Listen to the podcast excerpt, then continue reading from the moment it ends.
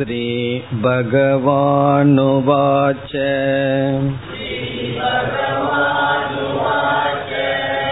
ऊर्ध्वमूलमदशाखम्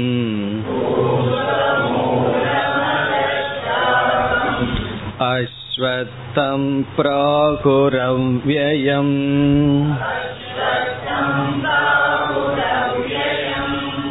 छन्दांसि यस्य पर्णानि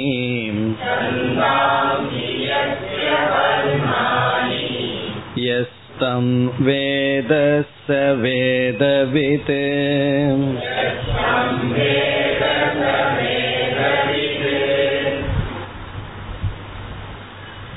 இந்த பதினைந்தாவது அத்தியாயத்தில் உபனிஷத்தினுடைய மைய கருத்து வருகின்றது.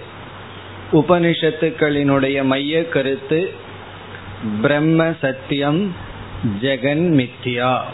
நாம் அனுபவிக்கின்ற இந்த உலகமானது மித்யா.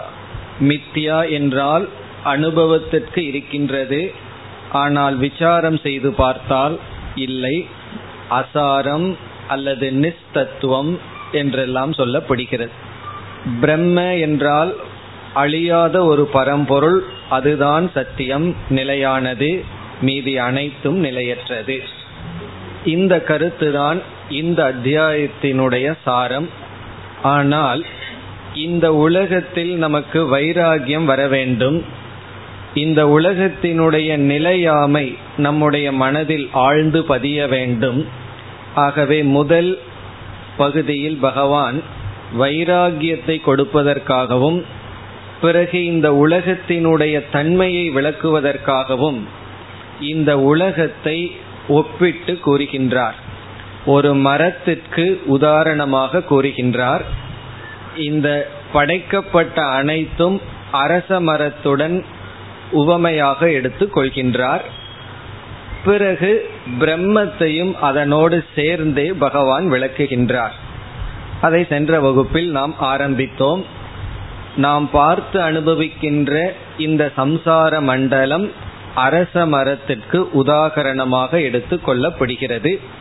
அப்படி என்றால் இந்த உலகத்துக்கும் மரத்துக்கும் என்னென்ன ஒற்றுமை எங்கெங்கெல்லாம் ஒப்பிடப்படுகின்றது என்று பார்த்தால் இந்த முதல் ஸ்லோகத்தில் மூன்று கருத்துக்கள் எடுத்துக்கொள்ளப்படுகின்றது ஒன்று ஆணிவேர் அது பரமாத்மா அல்லது பிரம்மத்திற்கு உவமையாக கூறப்படுகின்றது.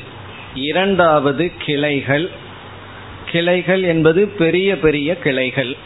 ஒரு மரத்திற்கு முக்கியமாக அமைகின்ற பெரிய பெரிய கிளைகள். அது ஸ்தூல சூக்ஷ்ம பூதங்கள். சூக்ஷ்ம பூதங்கள். பெரிய பெரிய கிளைகள் என்பது ஸ்தூல சூக்ஷ்ம பூதங்கள். மூன்றாவது இலைகள். இலைகள் என்பது மரத்தை காக்கின்ற முக்கியமாக அமைக்கின்ற பகுதி அதை கர்ம காண்டத்துக்கு உதாரணமாக பகவான் கூறுகின்றார். இவ்விதம் ஆணிவேர் பெரிய பெரிய கிளைகள் பிறகு இலைகள். இந்த மூன்றும் இங்கு எடுத்துக்கொள்ளப்படுகின்றது இனி ஒவ்வொன்றாக நாம் பார்க்க வேண்டும். முதலில் நாம் ஆணிவேருக்கு செல்லலாம். வேருக்கு சமஸ்கிருதத்தில் மூலம் என்று சொல்லப்படுகின்றது. மூலம் என்றால் வேர் விதைக்கு பீஜம் என்று சொல்லப்படுகிறது. இங்கு வந்து மூலம் என்றால் வேர். முதல் சொல்லில் பகவான் குறிப்பிடுகின்றார் ஊர்துவ மூலம். இங்கு ஊர்துவம் என்ற சொல் பரபிரம்மத்தை குறிக்கின்றது பிரம்மத்தை குறிக்கின்றது. பிரம்மத்தை வேறாக கொண்ட மரம் என்று வருகின்றது. ஊர்துவ மூலம். மூலம் என்பது ஊர்துவம். ஊர்துவம் என்றால் பரமாத்மா அல்லது பிரம்மன். அந்த பிரம்ம தத்துவம் எப்படிப்பட்டது என்றால் மாயா சக்தியுடன் கூடிய பிரம்ம தத்துவம். ஆகவே மாயா சக்திமத் பிரம்ம ஊர்துவம். இனி அடுத்தது ஊர்துவம் என்ற சொல்லினுடைய பொருள் என்ன என்றால் ஊர்துவம் என்ற சொல்லுக்கு மேலானது. சுப்பீரியர் உத்கிருஷ்டம் என்று பொருள். ஊர்துவம் என்றால் உயர்ந்தது மேலானது உத்கிருஷ்டம். ஏன் பிரம்மத்தை நாம் மேலானது என்று சொல்கின்றோம்? காரணம் அனைத்து அனைத்தையும் காட்டிலும் மேலாக இருப்பது பிரம்ம தத்துவம். ஆகவே ஊர்துவம் என்ற சொல்லில் பிரம்மன் குறிப்பிடப்படுகின்றது. இங்கு சங்கரர் நான்கு காரணங்கள் கொடுக்கின்றார். இந்த நான்கு காரணங்களினால் பிரம்மன் ஊர்துவம் அல்லது மேலானது அல்லது உயர்ந்தது. முதல் காரணம் சூக்ஷ்மத்துவாத் என்று கூறுகின்றார்.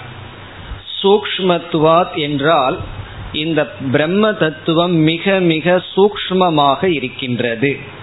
சூக்மம்னா அவ்வளவு தெளிவாக தெரிவதில்லை. இந்திரிய அகோச்சரம். கண்ணினாலையும் காதுகளினாலையும் அந்த பிரம்மத்தை நாம் கிரகிக்க முடியாது. இப்ப இந்திரியத்திற்குள் வராத காரணத்தினால் மிக மிக சூக்ஷ்மமாக இருப்பதனால் பிரம்மத்தை ஊர்துவம் அல்லது மேலானது என்று கூறுகின்றோம். இப்ப வேறும் அப்படித்தானே. மரத்தை நம்ம பார்த்து ரசிக்கின்றோம். ஆனால் அதனுடைய வேர் நம்மால் பார்க்க முடியாது. அது பார்க்க முடியாது என்ற காரணத்தினால் இல்லை என்று யாரும் சொல்வதில்லை. அந்த வேரானது இந்திரிய அகோச்சரமாக இருக்கின்றது. புலன்களுக்கு தென்படுவதில்லை. ஆனால் அதனால்தான் அந்த மரமானது நிற்கின்றது.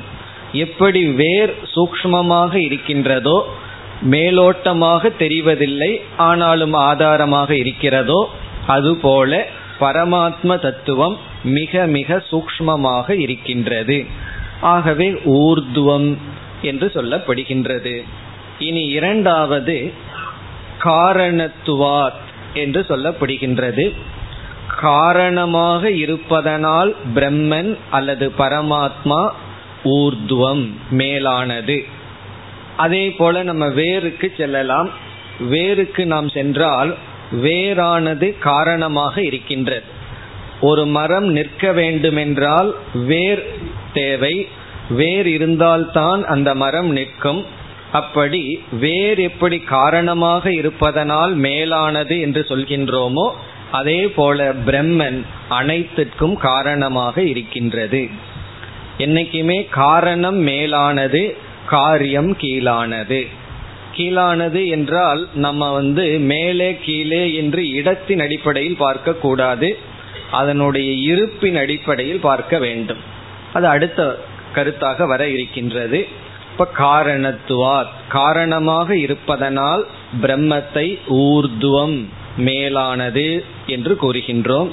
மூன்றாவது இது பிரம்மத்துக்கு மட்டும் பொருந்தும் வேருக்கு பொருந்தாது. மூன்றாவது நித்தியத்துவாத் நித்தியமாக இருப்பதனால் என்றும் இருப்பதனால் இந்த பிரம்மன் என்றும் இருக்கின்றது மாறாமல் இருக்கின்றது. ஆகவே ஊர்துவம் மேலானது என்று சொல்கின்றோம். இதையொட்டி அடுத்த கருத்து வருகின்றது எது நித்தியமோ அதை சத்தியம் என்று நாம் கூறுகின்றோம். சத்தியம் என்றால் மூன்று காலத்திலும் மாறாமல் அப்படியே இருப்பது. நித்தியம் சத்தியம் ஓரளவு ஒரே பொருள்தான். இருந்தாலும் நித்தியம் என்றால் எப்பொழுதும் இருப்பது நித்தியம். சத்தியம் என்றால் மித்யாவுக்கு அதிஷ்டானமாக இருப்பது சத்தியம். இந்த காரணத்தினால் பிரம்மத்துக்கு ஊர்துவம் என்ற பெயர் வருகிறது. இப்ப இந்த இடங்களிலெல்லாம் நாம் இப்பொழுது ஒரு கற்பனையில் இருக்கின்றோம். முழுமையாக எல்லா அம்சத்தையும் பொருந்தி பார்த்தால் வராது. இதை இப்படியே நாம் எடுத்துக்கொள்ள கூடாது. இங்கிருந்து சில கருத்துக்கள் தத்துவங்களை தான் எடுத்துக்கணுமே தவிர அந்த கதையையோ உவமையையோ முழுமையாக எடுத்துக்கொள்ள கூடாது. சிலர் அவ்விதம் எடுத்துக்கொண்டு சில புஸ்தகங்கள்ல படம் வரைவார்கள். ஒரு ஆலமரத்தை தலைகீழா போட்டு ஊர்தும் வேரெல்லாம் மேல இருக்கிற மாதிரி எல்லாம் படம் போடுவார்கள். காரணம் என்ன? இங்கு என்ன சொல்லப்பட்டிருக்கின்றது? ஊர்துவம் என்றால் மேலோங்கி இருக்கின்றது. ஆகவே ஆலமரம் தலைகீழா நிற்கும். வேர் மேல இருக்கிற மாதிரி போடுவார்கள். இங்கு வந்து ஸ்பேஸ் வைஸ் சொல்லப்படவில்லை. ஆகாசத்தின் அடிப்படையில் பேசப்படவில்லை. அதனுடைய இருப்பின் அடிப்படையில் பேசப்படுகின்றது. அதிக காலம் இருப்பதை மேலானதாகவும் குறுகிய காலம் இருப்பதை கீழானதாகவும் நாம் கூறுகின்றோம். ஆகவே மேலான பிரம்மத்தை வேறாக கொண்டது இந்த சம்சார விருட்சம். நம்முடைய சம்சார விரக்ஷம் மரம் என்பது பிரம்மத்தை வேறாக ஆணி வேறாக கொண்டுள்ளது. இப்ப இந்த அகில பிரபஞ்சமும் படைக்கப்பட்ட அனைத்தும் எதை எதில் இருக்கின்றது இவைகளையெல்லாம் தாங்குவது என்ன என்றால் மாயா சக்தியுடன் கூடி இருக்கின்ற பரமாத்மா பரபிரம்மன். இது வந்து முதல் கற்பனை. இனி இரண்டாவதுக்கு வருகின்றோம். ஊர்துவ மூலம் அதஷாகம். அதக என்றால் கீழ் நோக்கி சாகம். கீழ் நோக்கி இருக்கின்ற கிளைகளை உடையது இந்த மரம். சாகம் என்றால் கிளைகள். இங்கும் எப்படிப்பட்ட கிளைகள் என்றால் பெரிய பெரிய கிளைகள். காரணம் சிறிய கிளைகளும் உதாரணமாக அடுத்த ஸ்லோகத்தில் கூறப்படுகின்றது. ஆகவே இங்கு கிளைகள் என்றால் பெரிய கிளைகள். அதக என்றால் கீழ் நோக்கிய கிளைகளை உடையதாக. அஸ்வத்தம் பிராகுகு. அப்படிப்பட்ட மரத்தை கூறுகிறார்கள். இப்ப எப்படி இங்கு பகவான் ஆரம்பிக்கின்றார் என்றால் பிரம் மேலான பிரம்மத்தை வேறாகவும் கீழான கிளைகளை உடையதாகவும் இருக்கின்ற இந்த அரச மரத்தை சம்சாரமாகின்ற மரத்தை. இனி ஏன் அதக என்று சொல்லப்படுகின்றது. கீழான கிளைகளை உடைய மரம் என்று எப்படி சொல்லப்படுகிறது? இங்கும் சில பேர் என்ன எழுதுவார்கள்? அல்லது எப்படி படம் வரைவார்கள்னா எல்லா கிளைகளும் கீழ் நோக்கி போற மாதிரி வரைவார்கள். ஆனா உண்மையிலேயே கிளைகள் தான் மேல் நோக்கி இருக்கும். இப்ப இங்கு கீழே என்றால் ஆகாசத்தின் அடிப்படையில் கூறப்படவில்லை. நாம முன் சொன்னதற்கு எதிர்ப்பதமா சொன்னா அதெல்லாம் கீழே அல்லது சிறியதாகின்றது. முன்ன வந்து பிரம்மத்தை மேலானதுன்னு சொன்னதுக்கு காரணம் சூக்ஷ்மம்னு சொன்னோம். இங்கு வந்து ஸ்தூலத்துவாத் என்ற காரணத்தினால் ஸ்தூலமாக இருப்பதனால் ஸ்தூலம் என்றால் நம்மால் பார்க்க முடிகின்ற காரணத்தினால் நம்முடைய பார்வைக்கு வருகின்ற காரணத்தினால். எது பார்வைக்கு வருகிறது? ரெண்டும் வருகின்றது. ஒன்று கிளைகளையெல்லாம் நம்ம பார்க்கின்றோம். அதனால அது கீழானது மேலானது வந்து வேர் பார்க்க முடியாத காரணத்தினால். அதே போல இந்த பூதங்களை எல்லாம் நாம் பார்க்கின்றோம். இந்த பஞ்ச பூதங்களை நாம் பார்க்கின்றோம். இங்கு அதஷாகம் என்கின்ற ஷாகா என்ற இடத்தில் கூறப்படுவது இந்த பஞ்ச பூதங்கள் ஸ்தூலமான சூக்மமான பூதங்கள். சூக்மமான பூதங்களை நம்ம பார்க்காவிட்டாலும் அதிலிருந்து வந்த இந்த ஸ்தூல பூதங்கள் கீழானது. ஒன்று ஸ்தூலத்துவாத் அல்லது இந்திரிய கோச்சரமாக இருப்பதனால் கீழானது என்று சொல்லப்படுகிறது. இரண்டாவது காரியத்துவாத். அது காரியமாக வந்துள்ள காரணத்தினால். காரணம் மேலானது காரியம் கீழானது.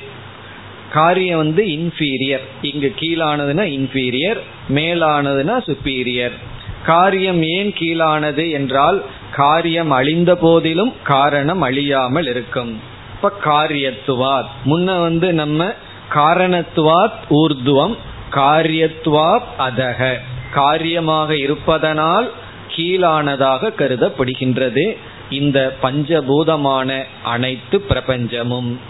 இனி மூன்றாவது இதற்கு முன்னாடி என்ன பார்த்தோம்? நித்தியத்துவாத்னு பார்த்தோம். அனித்தியத்துவாத். அனித்தியமாக இருக்கின்ற காரணத்தினால் நிலையற்றதாக மாறிக்கொண்டு இருக்கின்ற காரணத்தினால் கீழானது. இனி இறுதியாக மித்தியாத்துவாத் அது வெறும் தோற்றமாக இருக்கின்றது. இந்த உலகமே வெறும் தோற்றம். இந்திரஜாலவத் என்று சங்கரர் சொல்றார். இப்ப இந்திரஜாலம்னு ஒன்று இருக்கு. அந்த காலத்தில எல்லாம் பிரசித்தம். இப்பொழுதும் இருக்கின்றது. ஒன்றை நமக்கு முன் காட்டுவான் ஆனால் அங்கு அந்த பொருள் கிடையாது. இல்லாத பொருளை இருப்பது போல் நம் முன் காட்டுவதுதான் இந்திரஜாலம்.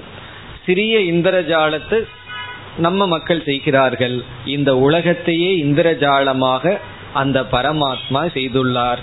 இது வெறும் காட்சிதான். இது வெறும் தோற்றம். ஆகவே கீழானது. இது என்ன? அஸ்வத்தம் பிராகுகு. இப்படி ஒரு மரத்தை பிராகுகு என்றால் கூறுகிறார்கள். யார் கூறுகிறார்கள் என்றால் வேதத்தை அறிந்தவர்கள் அல்லது உபனிஷத்தில் உள்ள ரிஷிகள் அல்லது மகான்கள் பிராகுகு கூறுகிறார்கள். காரணம் இந்த உவமையானது உபனிஷத்துக்களிலும் மகாபாரதம் பிறகு மற்ற புராணங்களிலெல்லாம் வந்துள்ளது. நம்முடைய வாழ்க்கையையே இந்த உலகத்தையே ஒரு மரத்துக்கு கற்பனை செய்து பார்ப்பது புராணங்களில் பிரசித்தம். ஆகவே பகவான் வந்து இது என்னுடைய கற்பனை அல்ல இவ்விதம் கூறுகிறார்கள் என்று பிராகுகு அஸ்வத்தம். அஸ்வத்தக என்றால் அரச மரம்னு பார்த்தோம். ஆலமரத்துக்கு வட விரக்ஷகன்னு பெயர். இங்கு வந்து அஸ்வத்தம் பிராகுகு. இப்ப இது எப்படிப்பட்ட மரம் என்றால் இந்த உலகத்தை மரமாக கற்பனை செய்தால் பிரம்மத்தை வேறாகவும் பூதங்களை கிளைகளாகவும் இந்த அஸ்வத்தம் என்கின்ற மரம் இருக்கின்றது. இனி இந்த உலகத்துக்கு இனி ஒரு அடைமொழியை பகவான் கொடுக்கின்றார். பிராகுகு அவ்வியம்.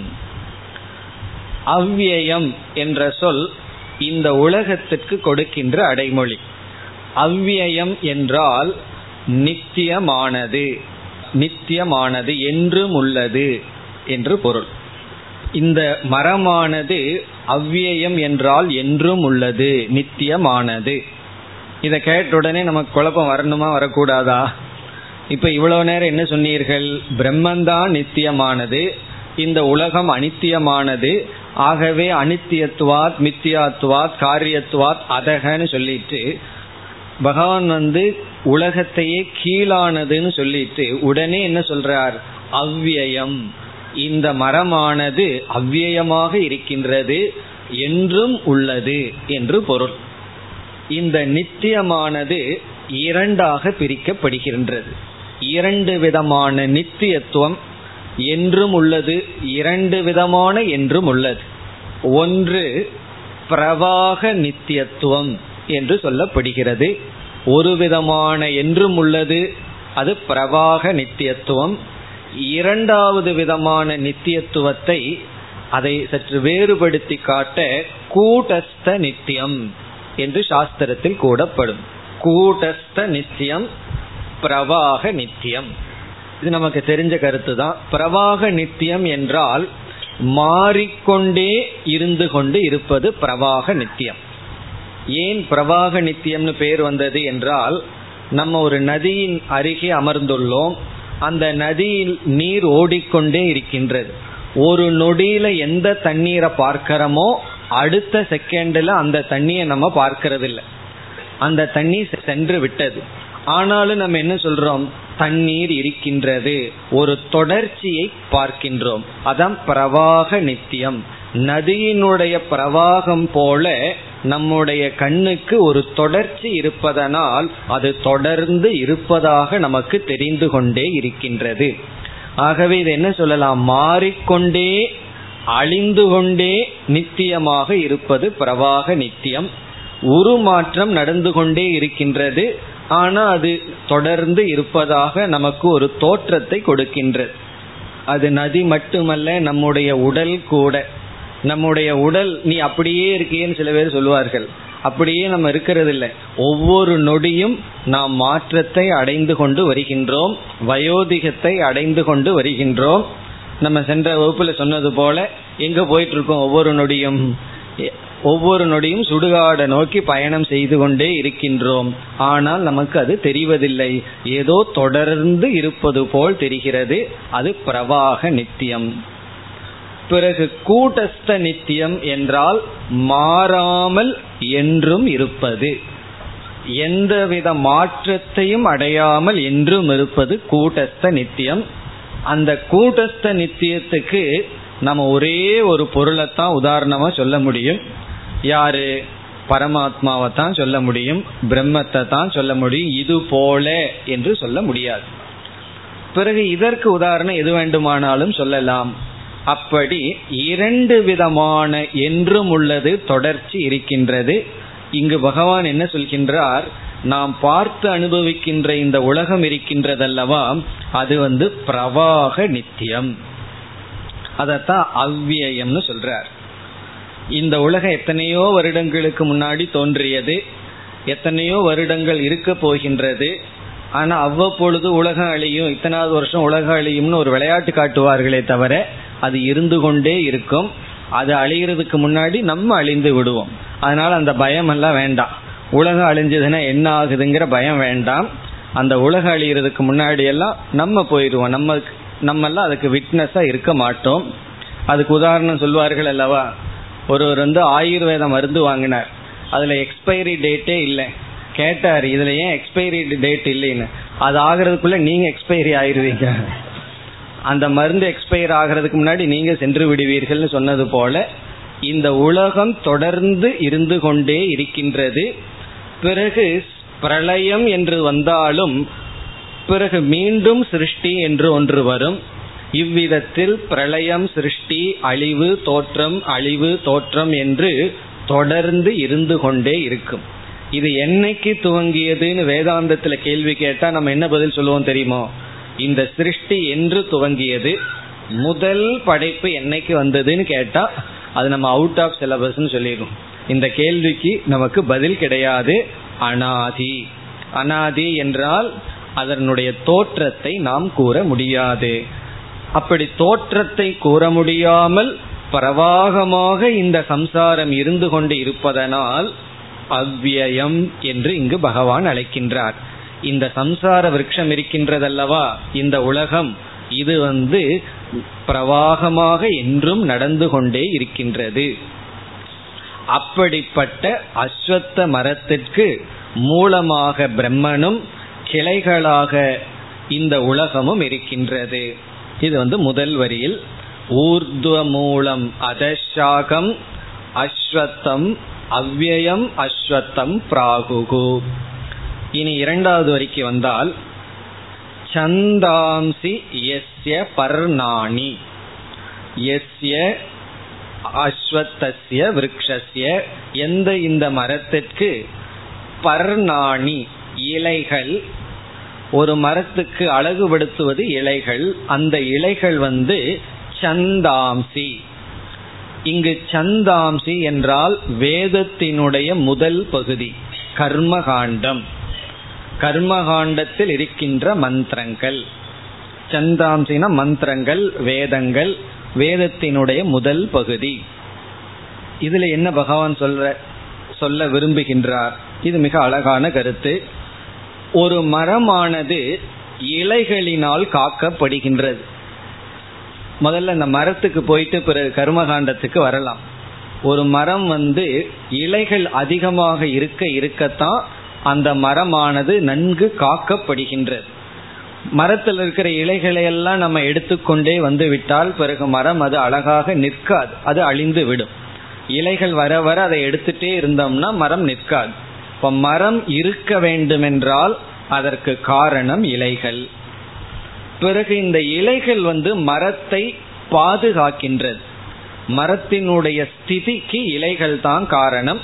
அது மட்டுமல்ல மரத்தை அழகுபடுத்துவதும் இலைகள் தான் ஒரு மரம் வந்து ரொம்ப அழகா இருக்குன்னு எப்ப சொல்லுவோம்? ஒரு இலையும் இல்லாத ஒரு மரத்தை அழகா இருக்குன்னு சொல்லி வர்ணிக்க முடியுமான்னா முடியாது. ஒரு மரத்துல இலைகள் இருந்து பிறகு வந்து அந்த இலைகள் அந்த மரத்துக்கு அழகுபடுத்தி மரத்தை பாதுகாத்து மரத்தை மறைக்கின்றது உள்ள எவ்வளவு பெரிய கிளைகள் எல்லாம் இருக்கின்றதுன்னு மரத்தினுடைய தன்மையை இலைகள் மறைக்கின்றது. நம்ம வந்து கீழிருந்து பார்க்கக்கூடாது மேலிருந்து பார்க்கிறோன்னு வச்சுக்கோமே. நம்ம டெரஸ்ல இருந்து ஒரு மரத்தை பார்த்தோம்னு சொன்னா எப்படிப்பட்ட கிளைகள் இருக்கு இவைகளை எல்லாம் என்ன மறைக்கின்றது? இலைகளானது மறைக்கின்றது.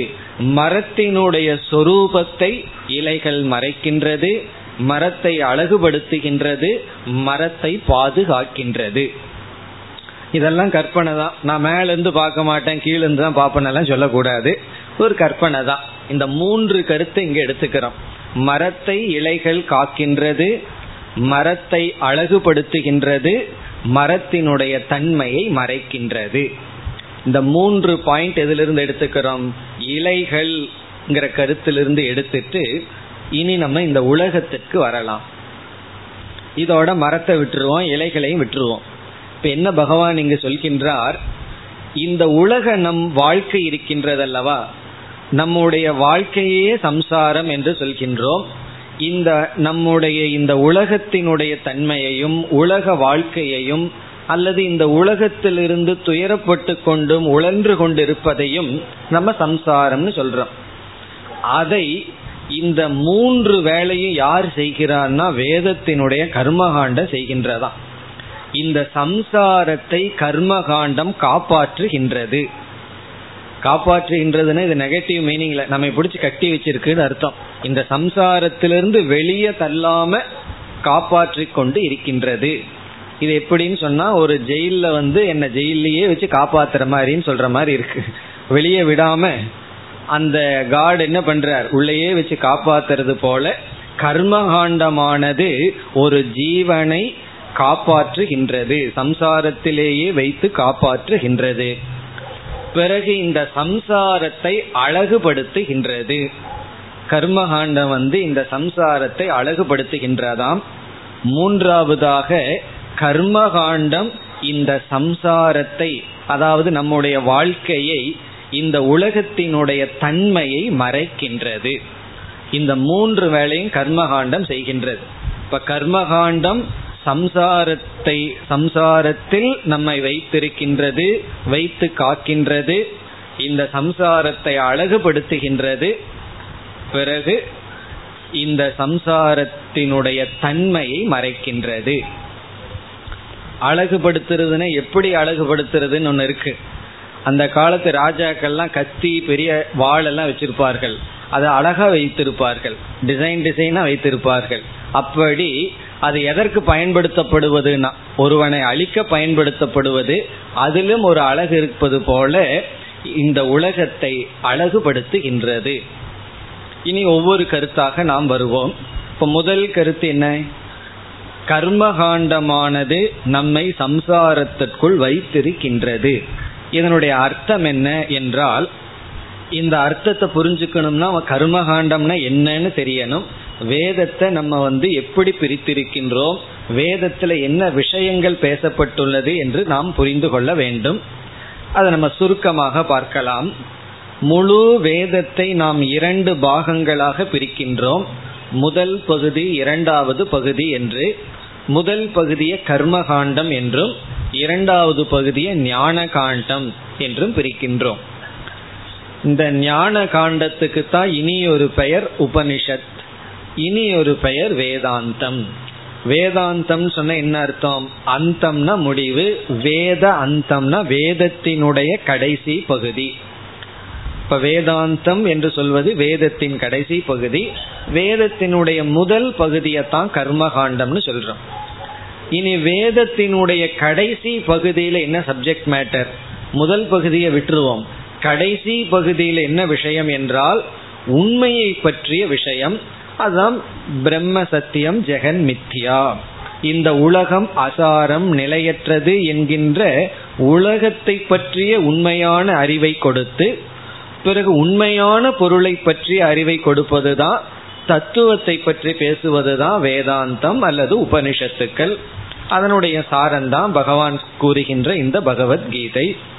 இனி வேதத்தினுடைய முதல் பகுதி என்ன செய்கின்றது என்றால் வேதத்தினுடைய கடைசி பகுதிக்கு ஆப்போசிட்டா செயல்படுறதா முதல் பகுதியினுடைய வேலை.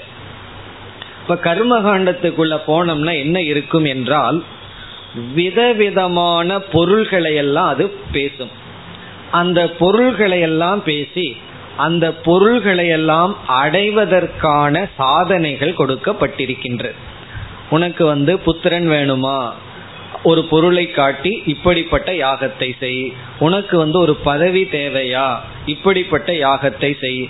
பகைவனை அழிக்க வேண்டுமா? அதற்கு ஒரு யாகம் இருக்கின்றது. வாழ்க்கையில வெற்றி வேண்டுமா? என்று விதவிதமான பொருள்கள். மழை வேண்டுமா? இது வேண்டுமான்னு எத்தனையோ ஆசைப்படுகின்ற பொருள்களை எல்லாம் சொல்லி அந்த பொருள்களை அடைவதற்கான சாதனைகளை கொடுப்பதுதான் கர்ம காண்டம்.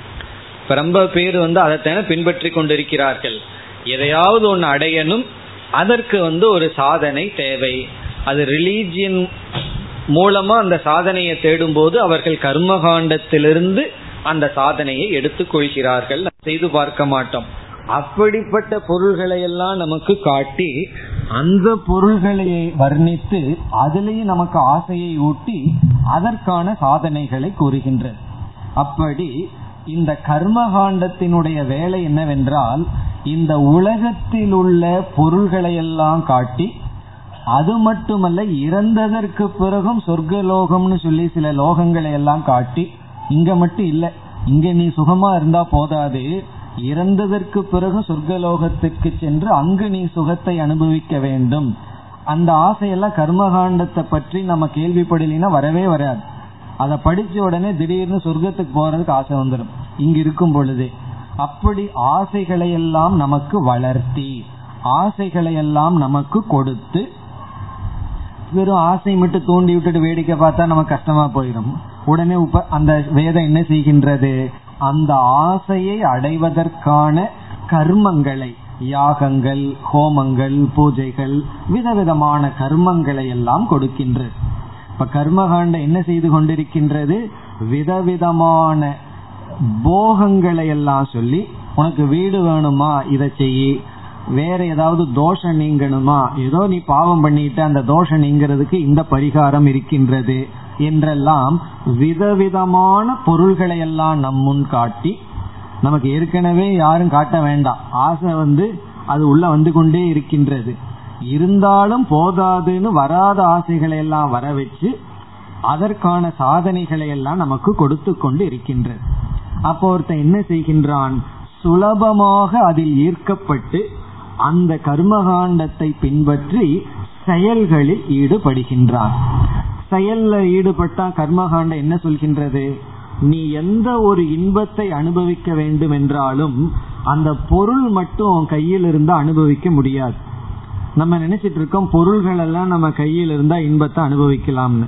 அது கிடையாது. அதை அனுபவிக்கின்ற சக்தி உடல் இருக்கணும். அது மட்டுமல்ல அந்த பொருளோடு சம்பந்தம் வச்சு நமக்கு சுகம் கிடைக்க வேண்டும். அப்படி கிடைக்க வேண்டும்னா நீ உனக்கு புண்ணியம்னு ஒன்னு இருந்தா தான் உனக்கு ஒரு பொருள் இருந்து சுகம் கிடைக்கும். அந்த புண்ணியத்தை உற்பத்தி செய்ய கர்மகாண்டம் கருவியாக இருக்கின்றது. உலகத்தில் இருக்கிற போக பொருள்களை எல்லாம் அறிமுகப்படுத்தி தெரிஞ்ச தெரியாத பொருள்களை எல்லாம் சொல்லி அந்த பொருள்களை எல்லாம் நீ அனுபவிக்க வேண்டும் என்றால் உனக்கு புண்ணியம் தேவை. அந்த புண்ணியம் வேண்டும் என்றால் என்னென்னலாம் செய்தா உனக்கு புண்ணியம் கிடைக்கும் என்ற அறிவை கொடுத்து நமக்கு புண்ணியத்தை கொடுக்க காரணமாக இருக்கின்றது. அப்போ ஒரு ஜீவன் என்ன செய்கின்றான்? கர்மகாண்டத்தை பின்பற்றி எந்தெந்த விதத்துல செயல்களிலும் தியானங்களிலும் ஈடுபட முடியுமோ ஈடுபட்டு புண்ணியத்தை சேர்க்கின்றான். புண்ணியத்தை சேர்த்து என்ன செய்கின்றான்? அதன் பலனாக அந்த லோகத்தை அடைந்து பொருள்களை அனுபவிக்கின்றான். இந்த உலகத்தில் வாழ்ந்து கொண்டு இருக்கின்றான்.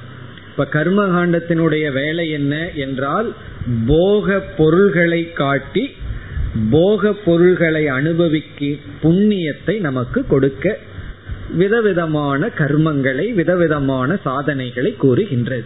இதுதான் கர்மகாண்டம் செய்கின்ற வேலை. இப்ப இங்க பகவான் என்ன சொல்றார்?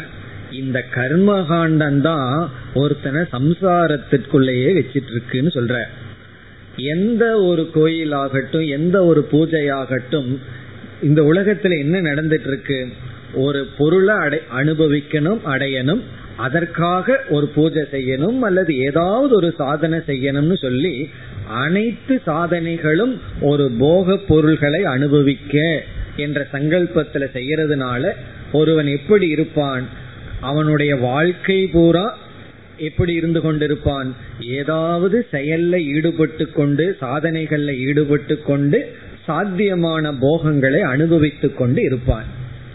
இது நல்லா தான் இருக்கு இதுல என்ன குறை என்று நமக்கு தோன்றும்.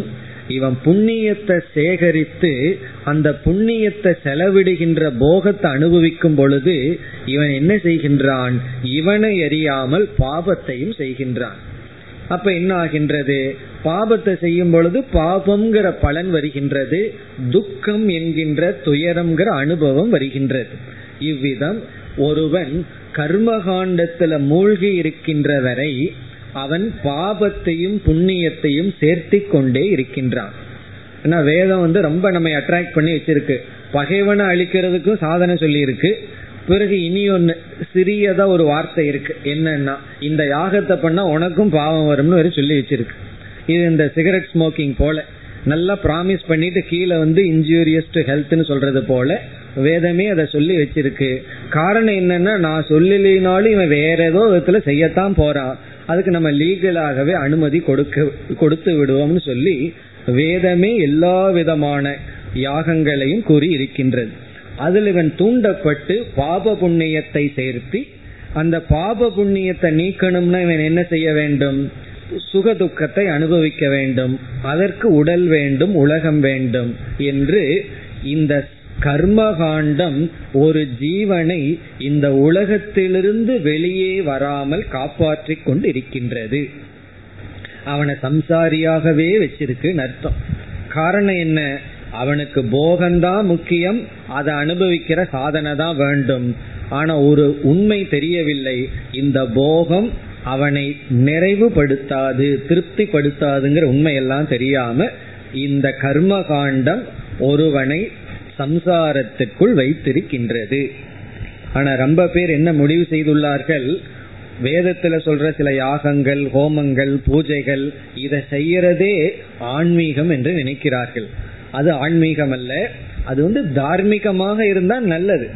ஆனால் ஆன்மீகம்ங்கிறது எப்பொழுது ஆரம்பிக்கின்றதுன்னா கர்மகாண்டத்தை விட்டு ஞான காண்டத்திற்கு வரும் பொழுதுதான் ஆன்மீகம் ஆரம்பம் ஆகின்றது அது வரைக்கும் நம்ம ரிலீஜியஸ் பர்சனா இருக்கலாம் அல்லது இர்ரிலீஜியஸ் பர்சனா இருக்கலாம். அதாவது நம்பிக்கை உடையவர்களா ஆஸ்திகர்களா இருக்கலாம் அல்லது நாஸ்திகர்களா இருக்கலாம். ரெண்டு பேர்த்துக்கு சம்சாரம்ங்கிறது ஒரே ஒரு கதிதான். அப்படி இந்த கர்மகாண்டத்தினுடைய முதல் பிரயோஜனம் இது பிரயோஜனம் சொல்ல முடியாது. முதல் காரியம் என்னவென்றால் நம்மை சம்சாரியாகவே வைத்திருக்கும் நம்மை ஒரு மூடனாகவே வைத்திருக்கும். நம்மை சம்சாரத்தில் வைத்து காப்பாற்றுகின்றது. பிறகு இரண்டாவது என்ன பார்த்தோம்? அழகுபடுத்தும்னு பார்த்தோம். அழகுபடுத்தும் என்றால் எதை நம்ம அழகுபடுத்தணும்? அழகா இருக்கிறத அழகுபடுத்த வேண்டிய அவசியமே இல்லை. எங்கு வந்து அழகு இல்லையோ அங்குதான் நம்ம அழகுபடுத்துவோம். எங்கு ஒரு தோஷம் இருக்கோ அந்த தோஷத்தை மறைக்கிறதுக்கு தான் அழகுபடுத்துவோம். தலை வந்து ஏற்கனவே தலைமுடி கருப்பா இருந்ததுன்னு வச்சுக்கோமே. யாராவது அழகு படுத்துறதுக்கோ டை அடிப்பார்களானா எங்கு வெள்ளையா வர ஆரம்பிக்குதோ அங்குதான் அழகு சாதனங்கள்லாம் தேவைப்படுகிறது. இப்ப எந்த இடத்துல குறை இருக்கோ அதைத்தான் மூடி மறைக்கிறதுக்கான முயற்சியில ஈடுபடுவோம். அப்படி இப்படிப்பட்ட சம்சாரத்தில் யாகம் பண்றது ஒரு செயல் செய்வது பிறகு அந்த பலனை எடுத்து போகத்தை அனுபவித்தல். இப்படிப்பட்ட ஜீவிதத்தில் குறைகள் இருக்கின்றது தோஷங்கள் இருக்கின்றது. இதெல்லாம் தெரியாம என்ன செய்யுமா? சம்சாரமானது அழகுபடுத்தப்படுகின்றது. இந்த உலகத்துல விதவிதமான பொருள்கள் எல்லாம் நம்ம நமக்கு இன்பத்தை கொடுக்க இருக்கின்றது. அது என்ன செய்யும்னா அந்த இன்பத்தை மட்டும்தான் பேசுமே தவிர அதனுடைய பின் விளைவு ஒரு காயின்ல இனி ஒரு சைடு இருக்கே அதை கர்மகாண்டம் பேசாது. அதை கேட்கணும்னா வேதாந்தத்துக்கு தான் நம்ம வரணும்.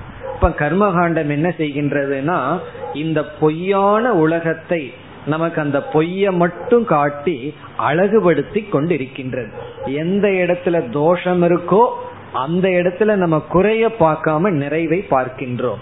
எதை எதுல பயப்படணுமோ அதுல சந்தோஷமா பயப்படாம இருக்கோம். எதை எதுல தைரியமா இருக்கணுமோ அதை கண்டு நாம் பயப்படுகின்றோம். அப்படி எந்த இடத்துல பயம் இருக்கோ அந்த இடத்துல பயமின்மையை காட்டும்.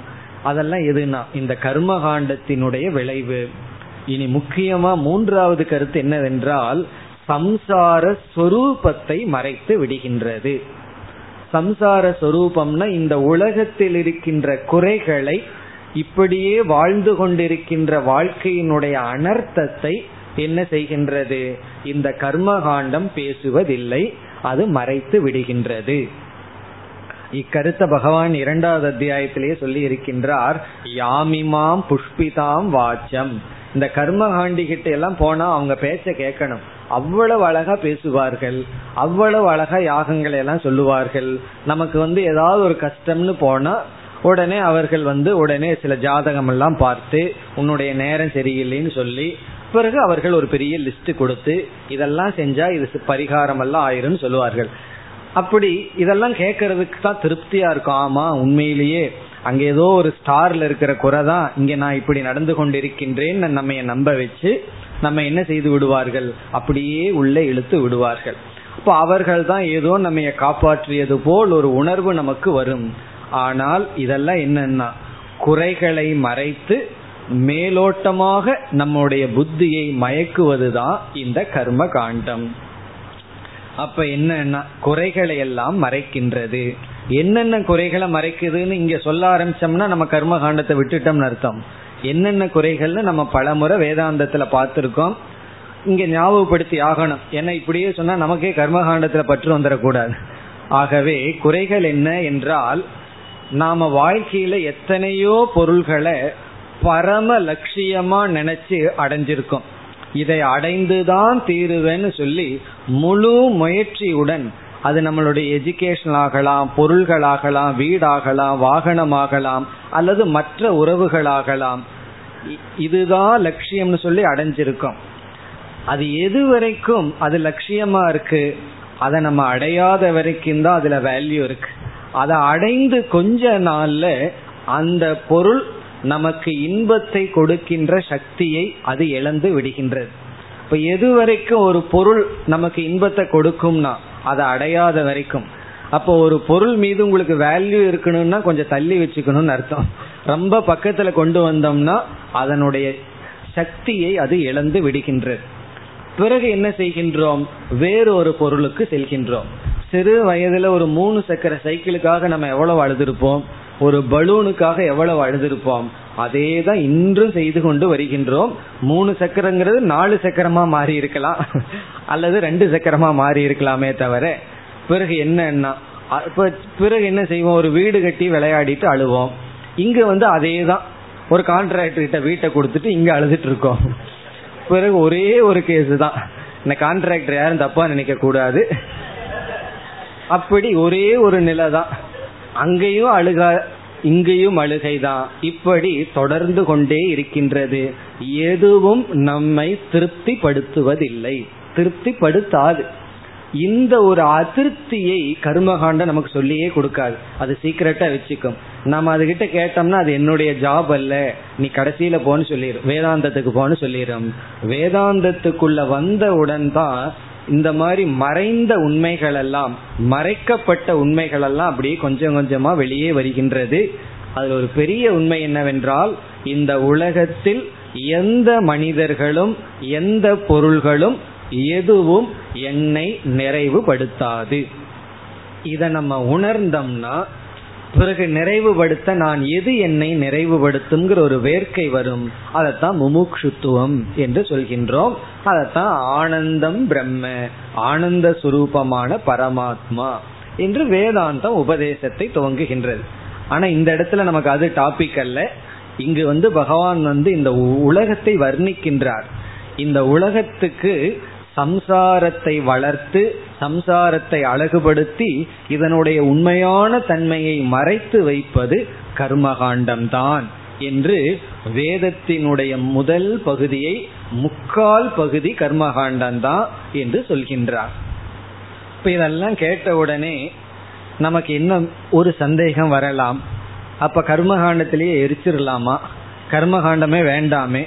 எதற்கு அந்த கர்மகாண்டம் இப்படி நம்மைய வந்து உண்மைகளை எல்லாம் மறைச்சு பிறகு வந்து நம்ம பந்தப்படுத்தி கொண்டிருக்கின்றது? இந்த கர்மகாண்டத்தை கொடுத்தவர் யார்? என்ற அடுத்த கேள்வி வரும். ஏன்னா நம்ம பந்தத்துக்குள்ள தொடர வச்சு உண்மையை எல்லாம் மறைக்க வச்சு இருக்கிறது யாருன்னா வேதத்தினுடைய கர்மகாண்டம். இனி இந்த வேதத்தினுடைய கர்மகாண்டத்தை கொடுத்தது யாருன்னு சொன்னா வேதமே சொல்லுது ஈஸ்வரனிடமிருந்து தான் வந்தது. இந்த கர்மகாண்டமே யார்கிட்ட இருந்து வந்தது? பகவானிடம் இருந்து தான் வந்தது. எப்படியா? நம்ம மூச்சு விடுவது போல் பகவானுடைய நிஸ்வசிதம் வேதாகா. பகவானுடைய மூச்சு காற்று தான் வேதமா? ஆகவே வேதமே பகவான் கொடுத்ததுன்னு சொன்னா இந்த வேலையெல்லாம் பண்ணினது யாருன்னா?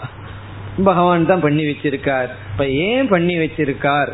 என்ற கேள்வி வரும் பொழுது ஒருவனுடைய மனதில் இருக்கின்ற ஆசையானது மிக அழுத்தமாக இருந்தால் வெறும் அறிவினால் மட்டும் அந்த ஆசையை நீக்க முடியாது.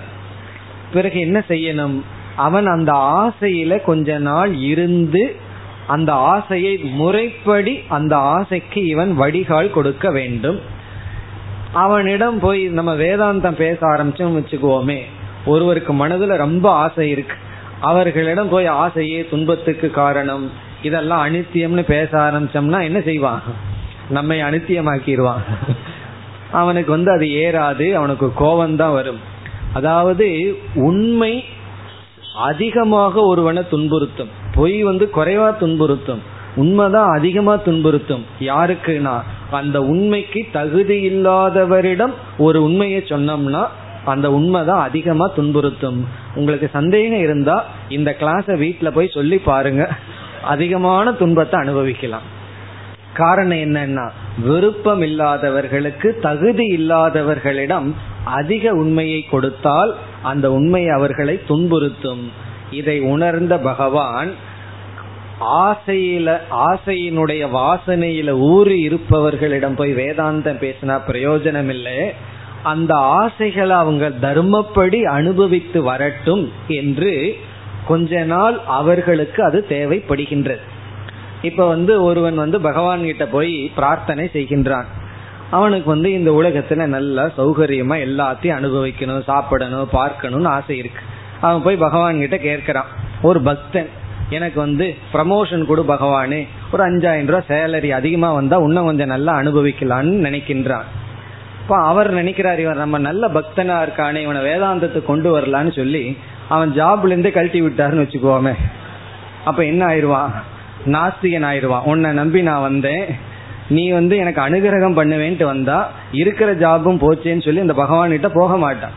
சில பேர் அப்படித்தான் ஒரு கோயிலுக்கு போய் சரிப்பட்டு வரலன்னு சொன்னா இத்தனை நாள கடவுள் நமக்கு ஒரு பிரயோஜனத்தையும் கொடுக்கல இனிமேல் அங்க போகாதேன்னு சொல்லி விடுவார்கள்.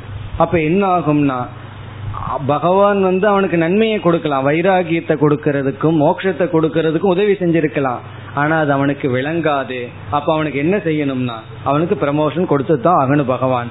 அதிக பணத்தை கொடுக்கணும். அதனால அவன் அதிக லக்ஸரியா போவான். அதிக நோய்கள் எல்லாம் அவனுக்கு வரும். அப்பொழுது அவனுக்கு விளங்கும். இது வந்து நிலையற்றது.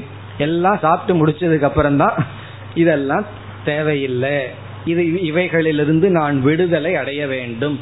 அந்த எண்ணத்தோட வந்தா பிறகு பகவான் அவனுக்கு என்ன கொடுக்கணுமோ அது கொடுப்பார். அப்படி ஜீவர்களுடைய மனதில் இருக்கின்ற ஆசையின் அடர்த்தியை உணர்ந்து பகவானே கர்மகாண்டத்தை வகுத்து கொடுத்துள்ளார். அதனால நம்ம இதை படிச்சுட்டு யாரெல்லாம் கர்மகாண்டிகளா இருக்காங்களோ அவர்களை குறை கூறுவதோ நிந்திப்பதோ கீழா பாக்குறதோ இருக்கக்கூடாது. நம்ம போகாம இருந்தா சேஃப் போய்தான் ஆகணும்னாலும் தவறில்ல போயிட்டு வரலாம். அதில் தவறு கிடையாது. இப்படி தர்மத்தில் நம்மை தர்மப்படி நம்ம வாழ்க்கையை வைப்பதற்காக கர்மகாண்டமானது கொடுக்கப்பட்டுள்ளது. ஆனா உண்மை என்னன்னா அந்த கர்மகாண்டம்தான் நம்மை பந்தப்படுத்தி கொண்டிருக்கின்றது. அதைத்தான் இங்க பகவான் வந்து ஒரு மரத்துக்கு இலைகளானது அந்த மரத்தை காப்பது போல் இந்த சம்சார வாழ்க்கையை காப்பது கர்ம கர்மகாண்டம்னா கர்ம விதவிதமான செயல்கள் செய்து பாப புண்ணியங்களை சேர்த்தி இந்த உலகத்தில் உழன்று கொண்டு இருப்பது. இவ்விதம் இந்த மூன்று கருத்துக்கள் இந்த ஸ்லோகத்தில் கூறப்பட்டது. அடுத்த ஸ்லோகத்தில் மேலும் வர்ணனைகள் எல்லாம் வர இருக்கின்றது. இனி கடைசி பகுதியில் எஸ்தம் வேத ச வேத விது இங்கு என்ன கருத்தை பகவான் கூறுகிறார் என்றால் நாம் அறிய வேண்டியது ரெண்டே ரெண்டு தத்துவம் தான் ஒன்று இந்த உலகத்தை பற்றிய அறிவை அடைய வேண்டும். இந்த உலகத்தினுடைய உண்மையான தன்மையை நாம் உணர வேண்டும். இது வந்து பொய்யாக இருந்தால் இந்த உலகம் பொய்யானது என்கின்ற அறிவு உண்மையானது ஆகிறது அதாவது ஒரு பொய்ய பொய்ன்னு தெரிஞ்சிட்டா அது சரியான அறிவு. ஒரு உண்மையை உண்மைன்னு தெரிந்து கொண்டால் அது சரியான அறிவு. அப்படி நம்ம அறிய வேண்டிய விஷயங்கள் ரெண்டு தான் இருக்கு இந்த உலகத்துல. ஒன்னு இந்த முழு உலகம். இரண்டாவது இந்த உலகத்திற்கு ஆதாரமாக இருக்கின்ற பரமாத்மா அழியாத பரம்பொருள். இப்ப அழியாத சத்தியமான பிரம்மத்தையும் மித்தியாவான இந்த உலகத்தையும் தான் நாம் புரிந்து கொள்ள வேண்டும். இப்ப இங்க என்ன சொல்கின்றார்? எவன் ஒருவன் இந்த மரத்தையும் மரத்தினுடைய வேரையும் சேர்ந்து அறிகின்றானோ அவன் அனைத்தையும் அறிந்தவன் ஆகின்றான். யார் இந்த சம்சார விரக்ஷத்தை உள்ளபடி அறிந்து வெறும் விரக்ஷத்தை மட்டும் அறிஞ்சா போதாது. அந்த மரத்துக்கு ஆணிவேராக எது இருக்கின்றதோ அந்த ஆணிவேருடன் சேர்ந்து யார் அறிகிறார்களோ அவர்கள் அனைத்தையும் அறிந்தவர்கள். அதைத்தான் கூறுகின்றார். யக தம் வேத. யக யார் ஒருவன் தம் அஸ்வத்தம். இந்த மரத்தை வேத அறிகின்றானோ? யார் இந்த மரத்தை அறிகின்றானோ? இப்ப இந்த இடத்துல எப்படி புரிந்து கொள்ள வேண்டும்? இந்த மரத்தை அறிகின்றானோங்கிற இடத்துல மூலேன சக மூலத்துடன். ஆணிவேருடன் இந்த மரத்தை அறிய வேண்டும். ஆனா நம்ம கண்ணுக்கு தெரியறது என்னன்னா மரம்தான் கண்ணுக்கு தெரியும். வேர் நமக்கு கண்ணுக்கு தெரியாது. ஆனால் மர வேருடன் யார் அறிகிறார்களோ அதே போல இந்த உலகம்தான் நம்ம கண்ணுக்கு தெரிகின்றது. உலகத்துக்கு ஆதாரமாக இருக்கின்ற பரமாத்மா தெரிவதில்லை. அப்படி அந்த பரமாத்மாவுடன் இந்த உலகத்தை யார் அறிகிறார்களோ சக அவன் வேத விது வேதவித் என்றால் அனைத்தையும் அறிந்தவன். சர்வவித் என்று பொருள். வேதவித்னா முழு வேதத்தையும் அறிந்தவன் சர்வவித் அனைத்தையும் அறிந்தவன். இப்ப மீண்டும் இந்த ஸ்லோகத்தை முழுமையாக பார்த்தால் இங்கு எப்படி ஆரம்பித்தார் பகவான்? இந்த உலகம் ஒரு சம்சார மண்டலமாக இருக்கின்றது. இந்த உலகமே அஸ்வத்த விருட்சத்திற்கு உதாரணமாக கொண்டால் இதற்கு ஆதாரமாக வேறாக இருப்பது ஊர்துவம் என்று ஆரம்பித்தார். ஊர்துவ மூலம் என்றால் வேறாக இருக்கின்ற பிரம்மத்தை மூலமாக கொண்டது இந்த சம்சார விரக்ஷம் பிறகு மேலே நாம் பார்த்து அனுபவிக்கின்ற இந்த பிரபஞ்சம் இருக்கின்றது அது கீழான கீழான கிளைகள் போல. பிறகு இந்த சம்சாரமானது தொடர்ந்து வந்து கொண்டு இருக்கின்றது. அவ்வியம் தொடர்ந்து வந்து கொண்டு இருக்கின்றது. அப்படிப்பட்ட இந்த சம்சார விரக்ஷத்திற்கு இலைகளாக இருப்பது கர்மகாண்டம். அதாவது கர்மகாண்டமானது நம்மை சம்சாரத்தில் வைத்திருக்கின்றது. இப்படி யார் அறிகிறார்களோ அவர்கள் அனைத்தையும் அறிந்தவர்கள். இப்ப நம்ம அறிய வேண்டியது இரண்டு ஒன்று பரமாத்மா பிரம்மன் இரண்டாவது வந்து இந்த உலகம். இந்த உலகத்தினுடைய தன்மையையும் அறியணும் பிரம்மத்தினுடைய தன்மையையும் அறியணும். அதைத்தான் நம்ம ஆரம்பத்திலேயே பார்த்தோம். பிரம்ம சத்தியம் ஜெகன் மித்தியா. இந்த ரெண்டு அறிஞ்சிட்டோம்னா நாம அனைத்தையும் அறிந்ததற்கு சமம். அதான் ஒருவர் வந்து பல வருஷம் வேதாந்தம் படிச்சுட்டு சாமிஜியிடம் போய் சொன்னார். எனக்கு வேதாந்தத்துல எல்லாம் புரியுது இந்த ரெண்டு தான் புரியலன்னு சொன்னாராம். என்னன்னா இந்த பிரம்ம சத்தியம் ஜெகன் மித்தியான்னு சொல்றாங்களே இந்த ரெண்டு தான் புரியல மீது எல்லாம் புரிஞ்சுதுன்னாராம். அந்த எல்லாம் புரிஞ்சுதுங்கிறதுக்கு அர்த்தமே கிடையாது. இந்த ரெண்டை தவிர வேற ஒண்ணுமே கிடையாது. இந்த ரெண்டு புரிஞ்சுதுன்னா புரிஞ்சாச்சு இந்த ரெண்டும் புரியலன்னா ஒன்னும் புரியலன்னு அர்த்தம். அப்படி புரிந்து கொள்ள வேண்டியது இந்த ரெண்டே கருத்து தான். நிலையான ஒன்று எதுன்னு புரிந்து கொள்ள வேண்டும். நிலையற்ற ஒன்று வெறும் தோன்றிக் கொண்டிருப்பது என்ன அதையும் நாம் புரிந்து கொள்ள வேண்டும். உண்மையிலேயே பிரம்மத்தை புரிஞ்சுக்கிறத விட இந்த உலகத்தை தான் அதிகமா நம்ம ஆராய்ச்சி பண்ணணும். காரணம் பிரம்மன் நிலையா இருக்கு நமக்கு தெரியல. பிரம்மனுடைய அஜானம் மட்டும்தான் நமக்கு இருக்கு. நமக்கு அது தெரியல அவ்வளவுதான். ஆனா நிலையா இருக்கு. அது தெரிஞ்சிட்டோம்னா தெரிஞ்சுக்கிறோம் அவ்வளவுதான். ஆனா இந்த உலகம் இருக்கே அது வந்து இல்லை ஆனா இருக்கிற மாதிரி காட்டிக்கொண்டு இருக்கு. இல்லாதது இல்லாம இருந்தா சந்தோஷமா இருந்திருப்போம். ஆனா இல்லாதது இருப்பது போல் காட்டிக்கொண்டு இருக்கின்றது இப்போ வந்து ஒரு மனிதனை பற்றி நமக்கு ஒன்றுமே தெரியவில்லை என்றால் அவரை பத்தி தெரிஞ்சிட்டோம்னா சரியா புரிஞ்சிட்டோம்னா ரொம்ப நல்லது. ஆனா எங்க கஷ்டம் வருதுன்னா நம்ம வாழ்க்கையில ஒருவரை வந்து தவறாக புரிந்து கொண்டிருப்போம். அதாவது நம்ப கூடாத ஆள் மேல நம்பிக்கை வச்சிருப்போம். இந்த வியாபாரத்துல இதுல எல்லாம் வரும் சில சமயங்கள்ல. யார நம்ப கூடாதோ அவர்கள் மீது ஸ்ட்ராங் ஃபெய்த் நமக்கு இருந்துடும் பிறகு அவரிடத்துல என்ன கஷ்டம்னா முதல்ல அந்த நம்பிக்கையை அகற்றணும். ஏற்கனவே என்ன கற்பனை பண்ணி வச்சிருக்காரோ அதை அகற்றுவது மிக மிக கடினம். பிறகு நம்பிக்கை இன்மையை கொண்டு வரணும். அதே போல ஆப்போசிட் தான். நம்ப வேண்டிய ஆளை நம்பாம இருந்துட்டு இருப்போம். அதையும் நீக்கி நம்பிக்கையை நம்ம கொண்டு வரணும்.